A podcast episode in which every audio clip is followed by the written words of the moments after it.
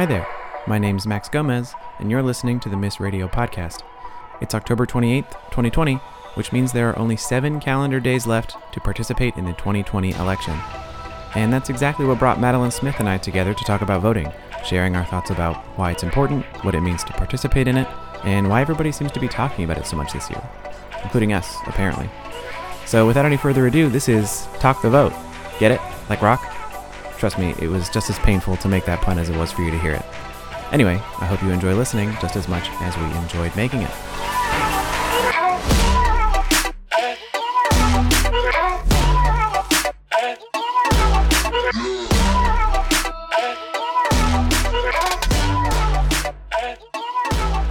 But yeah, so let's talk about voting. Yeah, let's do this. We don't really have a set... No. Who's the host? You're the host? I'm the host. Who's the host? You're the host. We're the hosts. This is just kind of a... It's a joint thing. There's no set plan here. I mean, I apparently have a little bit of one, but... Yeah, you have a swift outline. So I'm going to let you lead this conversation. Okay. Yeah. Well, we're here to talk about voting. We're here to talk about why it's so important to vote this year. And with any luck, I'll be able to finish my 3-hour drive home tomorrow in time to edit it and put it out tomorrow night, which would be exactly a week before the 2020 election on November 3rd.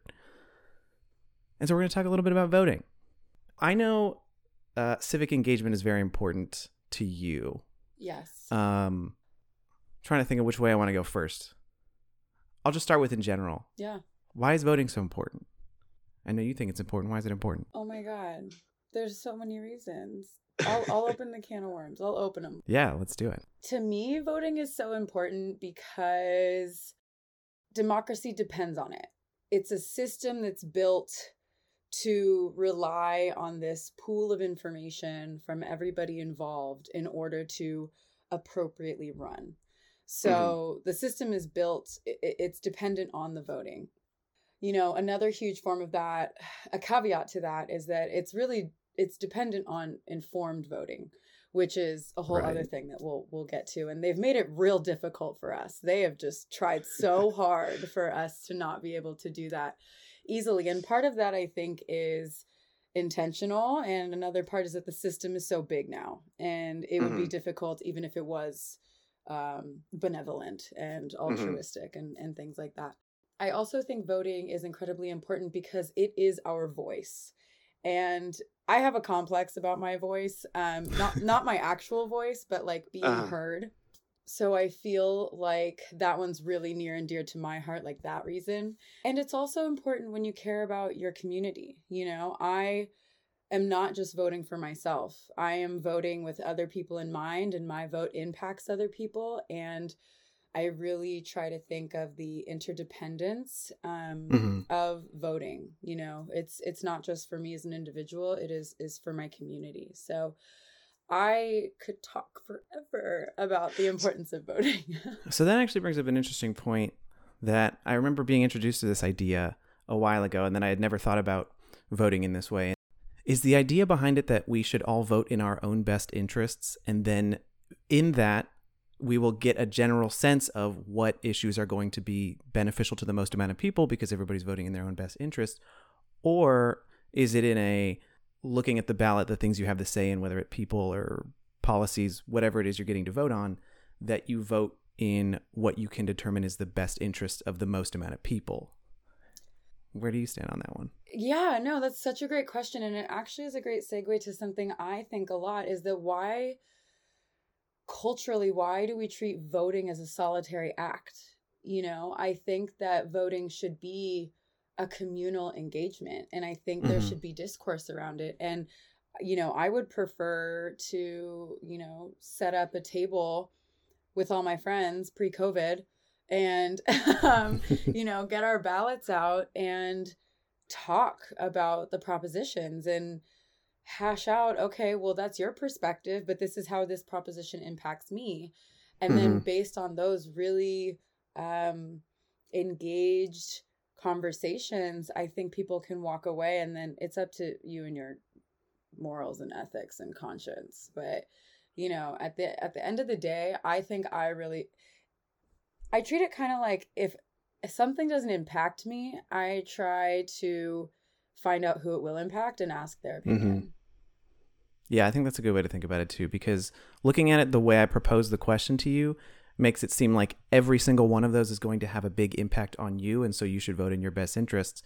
And I think in that sense, if that were true, the way ballots worked, then it would make sense for us all to vote in our best interests. But there are things on there, plenty of which will not really affect me that much at all. Right. And in that case, I, you know, kind of see it as my responsibility to look at, well, who will it impact and what seems like the best way to vote based on, you know, based on that. Will it improve their quality of life? Will it diminish it? Right.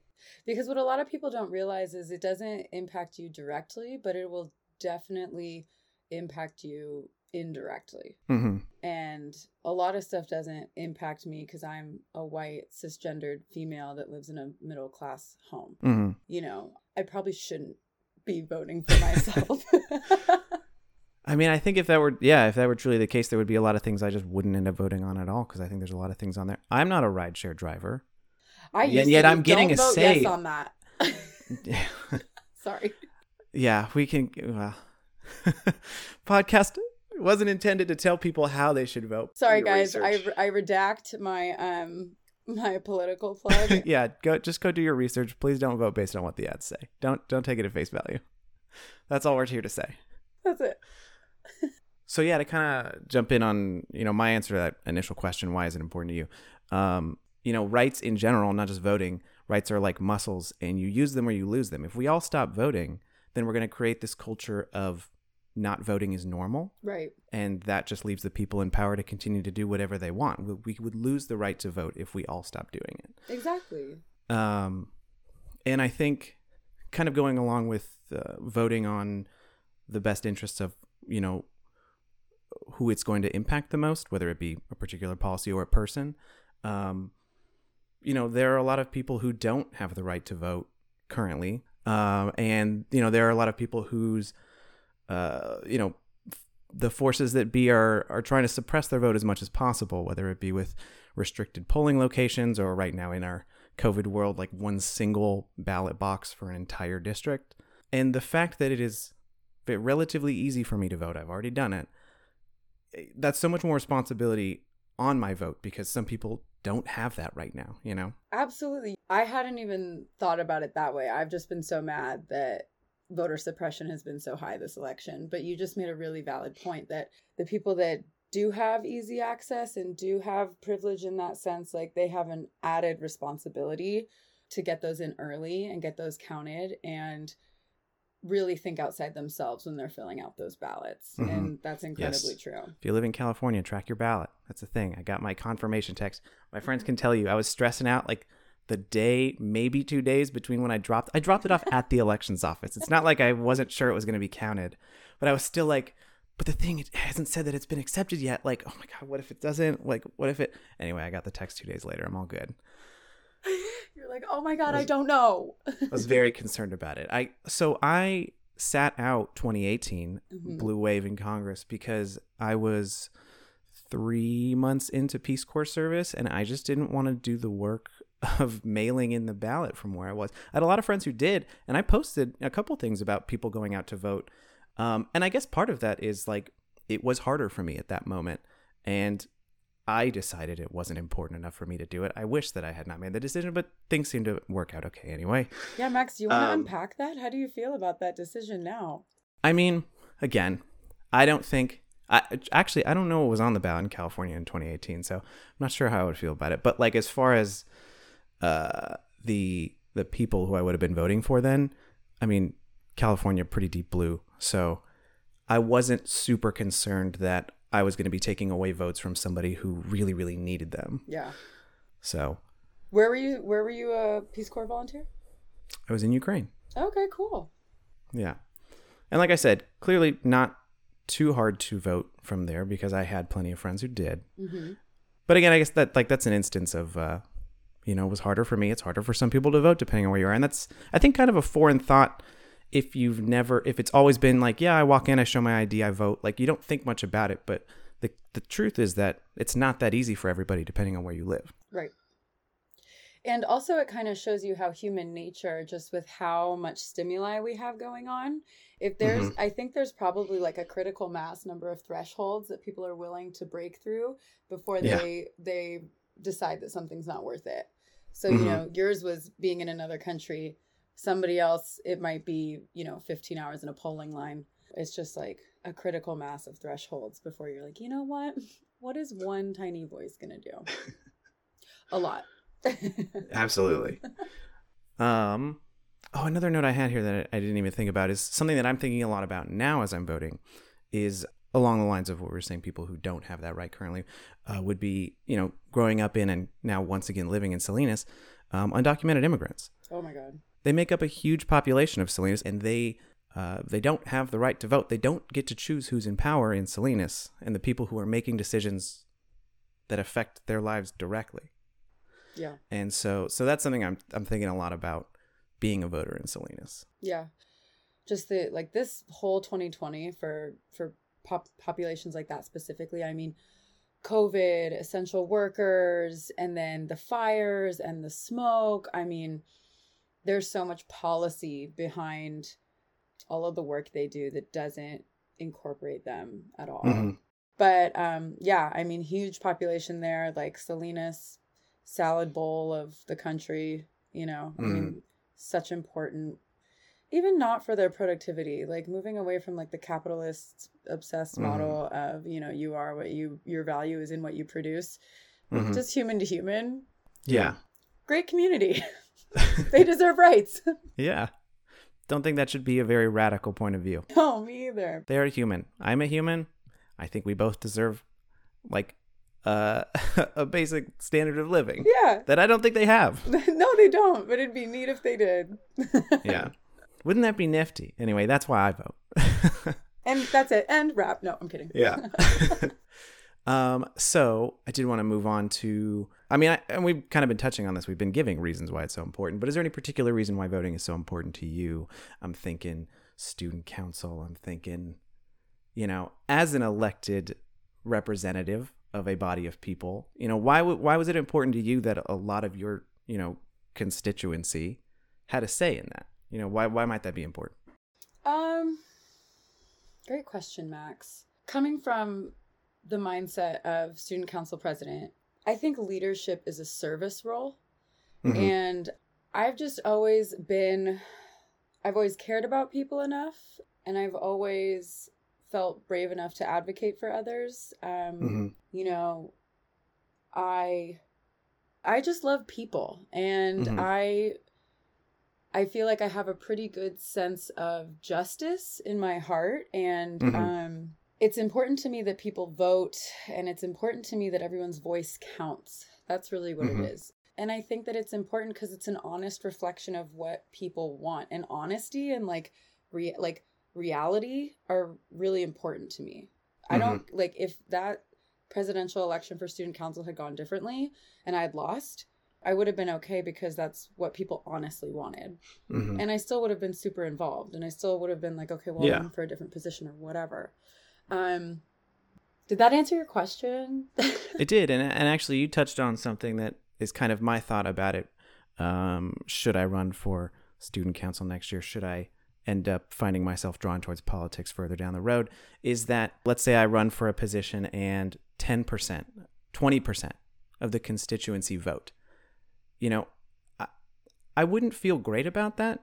I would want to know that the people I am there to represent supported me as well, because if not, then I would, you know, if I'm not an accurate representation of what the people I am to represent want, then I don't want to represent them. Right. And so, you know, I think we hear, especially in the presidential race, I am going to be a president, not just for those who vote for me, but those who vote against me. I think it's a very important thing to state. Right. But it's not even about that, because if only 20% of people vote, you know, then it's like, we don't even know what people wanted. And how do you get an accurate gauge of how to represent a people if you can't hear them through the democracy that is currently in place to give them a voice? Right. Where do you go from there? You know, because then you're just shooting in the dark. Right. And I feel like I can relate to that one a lot, having been in this role. It's really hard to authentically feel like you're representing a body of people if nobody's engaging.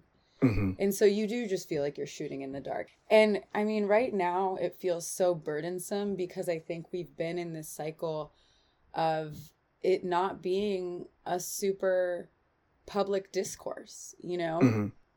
My first election was 2008 and I got to vote for Barry and it was amazing. But even then I wanted to talk to my best friend at the time's family about who they were voting for. And they said, we don't talk about that. It's so rude. Why would you ask that? And I was like, what? Like, yeah, you know, so like culturally, I think the 21st century is really a turning point for the cycle we've been in of like, that's a rude topic. That's somebody's private stuff. I think that definitely kind of rolls right into what I really wanted to get to talk about today, which is people are talking about it more now than I have ever seen. Mm-hmm. Not that I have been in tune with it too much. I would say maybe the last 5-6 years, but especially within the last year is when I started paying very close attention to politics. Mm-hmm. But I was aware for the last, like I said, 5 or 6 years. Mm-hmm. My first election was 2016. Why do you think that we're seeing it so much this year? I mean, in people who I've never really seen talk about politics much at all, saying like, look, here's my ballot, like I voted, all that stuff. Mm-hmm. I think Donald Trump's presidency has blown open the weaknesses of our democracy. And I think people are scared. There's so much at stake. Besides this election and our sense of democracy, the climate, I mean, there's a lot of stuff on the line that I think people are reaching their breaking point in terms mm-hmm. of where they're willing to compartmentalize it and shut off.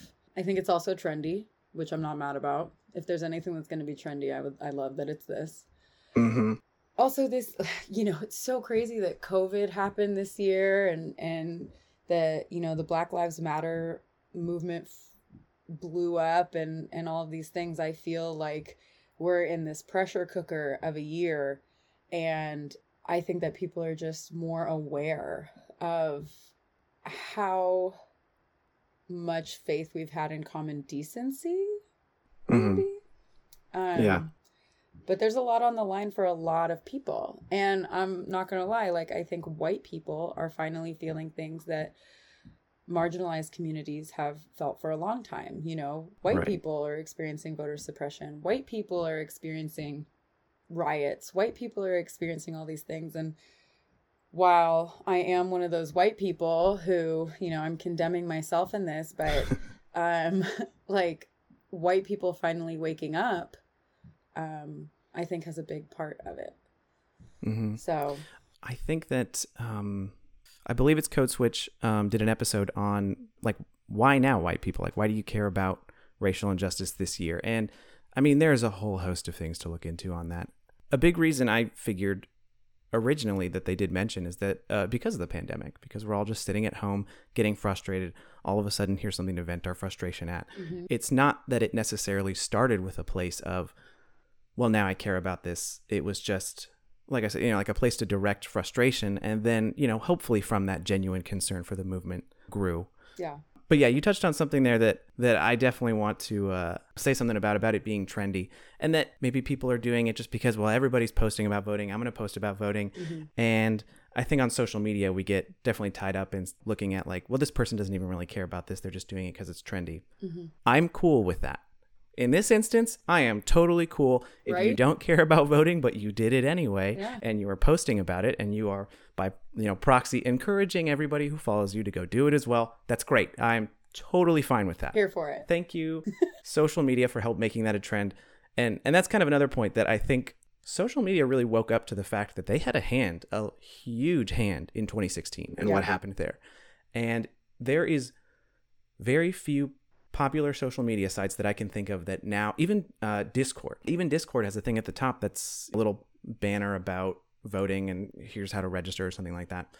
And I think that's a lot born of the self-awareness that they grew of like, we have such a huge hand in the way these things go now. We are how people get their information. Oh. And because they are so scared of being called out for censoring people, they're like, well, at least what we can do is encourage people to register and make sure that they vote. Yeah. So I'm very here for that. Thank you, social media, for that. You've got a lot to answer for. You're you know, a good step in the right direction towards making reparations for a lot of the harm that you've done.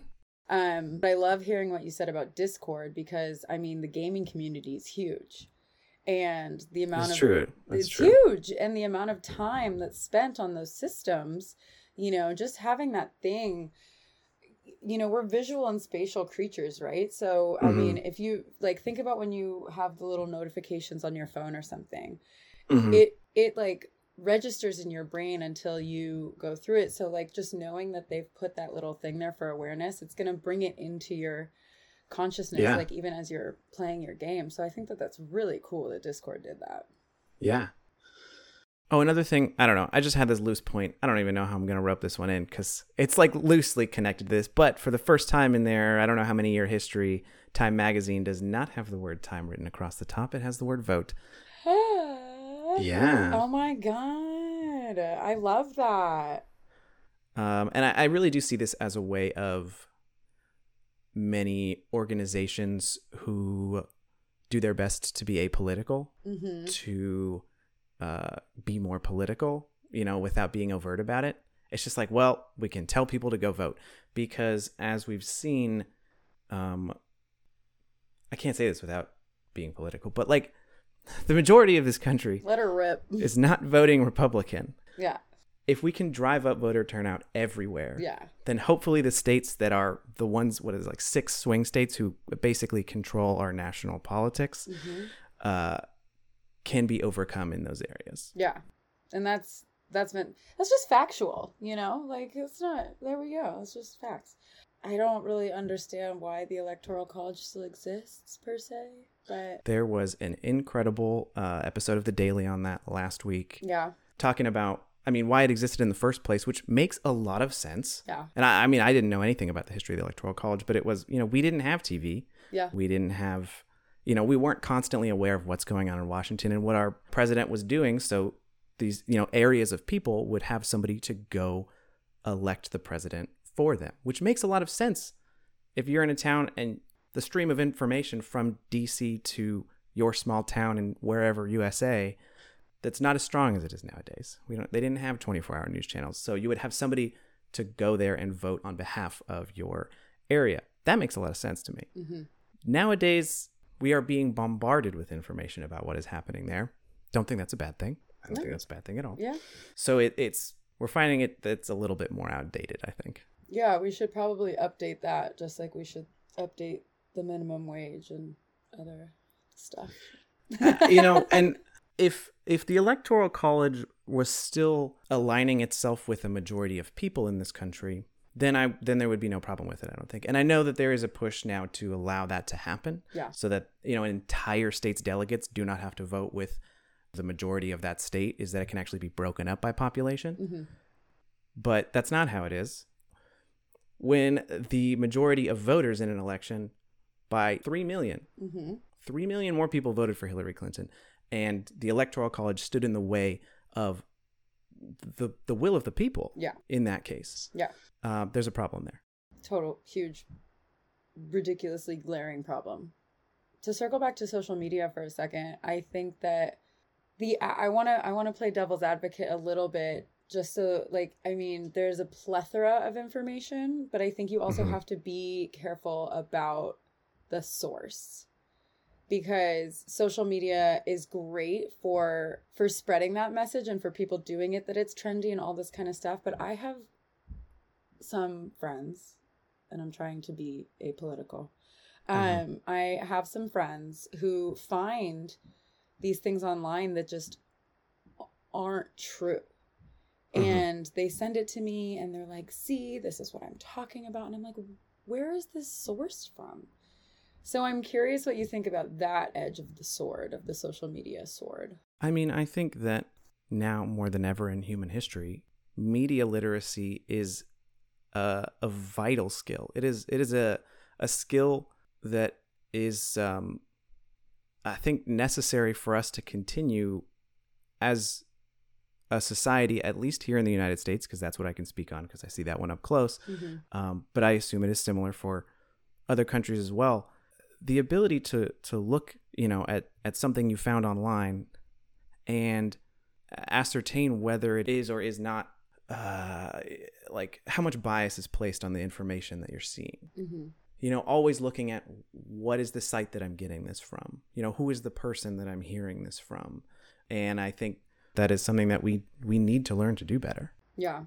And I think that's for everybody. You know, I try to be super well informed and like really look into all of that before I reshare or whatever a piece of information. Mm-hmm. But I mean, I'd be lying if I said I haven't gotten caught up and been like fact checked by a friend who was like, yo, Maddie. And I'm like, oh my God, I got caught. Yeah. So I think that's just like an everyday. And confirmation bias is real. You know, we want to find things that make us feel like we are correct in what we already believe. Mm-hmm. And that is something we, you know, you constantly have to fight. You know, when I'm seeing articles that I agree with, I need to like look at who's saying it, who's paying for this, you know, do I trust them? We got to be very aware of that. And it's hard to fight. And we will absolutely be victim to it from time to time, yeah, despite our best efforts. Exactly. Yeah. You have a bullet point on this little structure you've sent me mm-hmm. about privilege. This was a particular friend of mine who I have a quote in here that, you know, I'm tired of seeing all these these posts about voting on social media and everything's so political. Mm-hmm. You know, I can't wait for January for everything to just kind of settle down again, assuming Biden wins. Mm-hmm. We're all hoping that. The polls are showing that. We are learning that we cannot trust the polls. As per 2016, that's why we're all still talking about going out and voting. Mm-hmm. Don't relax. Don't rely on the polls. Go vote. But, you know, hoping that Biden wins, assuming that Biden wins, can't wait for January for things to just settle down and be less political. And what I hear in that was that there's a lot of privilege in what was just said to me. Mm-hmm. And one of the first things that comes to mind is that this person was female. What would female suffragists say to you who is so tired of seeing people talking about voting and how they need to go vote? And you are almost, you know, exhausted with that privilege that you have. Yeah. You know, what do you think? I think that bridges the conversation to a much more macro meta perspective mm-hmm. that I have, which is in everything that you do, think about those who came before you mm-hmm. and think about those who will come after you. Mm-hmm. And so I think a lot of people have that perspective as like a coping mechanism for stress. But I also do think that sometime, at least that's my experience, but then mm-hmm. I do have the people in my life who genuinely are just like, whatever, it doesn't, and are, you know, it doesn't matter, and are coming from a place of privilege. Mm-hmm. And I think that's exactly what it is. I think it's privilege. And I think privilege is a hard thing to explain to people with privilege. Yeah. So it's a touchy subject, and it's a hard thing to call out, but if you have found any ways to like subtly and successfully and productively call out privilege when you experience things like that, I'd be curious to hear, like, what was your response to that friend? You know, it was something along the lines of what I just said, but less direct. Mm-hmm. I think, I know to my less political friends, I seem like, you know, I'm always like reading things about it, posting things about it. You absolutely are the same way. And that in many ways, I am often emotional about it in some way. I'm angry about something, or I'm really distressed about some violation of human rights. And that is just such a, you know, that they don't want to engage in that because, oh my gosh, it looks like he's just mad all the time. And that's not how I want to be. You know, I want to be chill, right? Where it's like, you know, my response to that is, I don't want to be mad all the time, mm-hmm. but I see things that I don't know any other way to feel. And if we're not engaging with it, then who will? A couple posts that I also see shared to this exact argument is that, you know, I'm just not political. It's a great way of saying like my rights as a human being are not up for debate every 4 years. Right. That is a great post that I've seen shared all over. I think that's a very eye-opening one. And mm-hmm. I think that I really resonate with what you said about your friends perceiving you to be like the emotional one about politics. Mm-hmm. My whole life, people have been like, Maddie, you were just on one. I don't know if that is like a heightened ability to empathize or what it is, or like a higher relation to a sense of injustice or what, but mm-hmm. Like you said, I don't know how else to respond, and it's hard for me to fathom or to understand that other people aren't like that. And so I think it comes down to like what people choose to fight for. Mm-hmm. And yeah, it's just, to the people listening to this is just something we really all need to fight for. Like, mm-hmm. This is our collective experience, and there's so many resources out there that help with the process. There's a plethora of information, there's trainings. I mean, there are people out there doing the work for you, and all you need to do is find it and do your part. To bring it all back around to something more surface level and voting 2020, it's, like I said, hopefully a week before the election by the time you hear this, but it might be 6 days because I know I'm going to have a lot more time on Wednesday to edit. Mm-hmm. Shooting for tomorrow, though. You got this. Do you have any last, like a final words to share with somebody to encourage them? Here's why we're talking about it so much, and here's why you need to go do it, because that's why we're putting this out. Yeah, no, I just encourage everyone, if you feel overwhelmed by voting, if you feel like you don't have time, you know, it is worth making time, and there are resources out there, and maybe just ask a friend. You know, I think that it's really great to normalize this as a conversation and make it seem less daunting. Because we're mm-hmm. all confused by the verbiage. We're all confused by, you know, everything on the ballot. So, you know, I think that it's something totally worth doing. And we should all do it. Everybody go vote. There's so many ways. Yes. I definitely agree with, well, I agree with all what you said. But go, you know, find those people you can talk to about it. Go do a little bit of reading. Don't just vote based on ads. Please do not do that. Look up a voter guide. Look up 10 of them. Look up 20 of them. There's a whole bunch. And look at the reasoning for why they say yes or no, or this person or that person, and make those decisions for yourself, because that's how our democracy works. Yeah, exactly. It's exactly how it works. So thanks, everyone. Thanks for tuning in.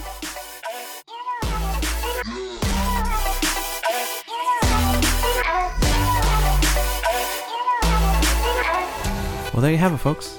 If you haven't voted yet, I hope we convinced you to. And if you have, then I hope you gained a new perspective or two from hearing our conversation. If you didn't, well, thanks for sticking around till the end anyway. Thanks to everyone for sticking around, for that matter. The song I used at the intro, and I'm now playing you out on, is titled Hyperspace by the artists Try, Sam I, and Schmuck the Loyal. I feel like this is the part where I'm supposed to say I don't have the rights to this song, but hey, we're not making any money off this podcast, so I think it's fair game, right? Hopefully no one gets sued. Anyway, thanks again for listening. My name is Max Gomez, and I hope to see you on our next episode of the Miss Radio podcast.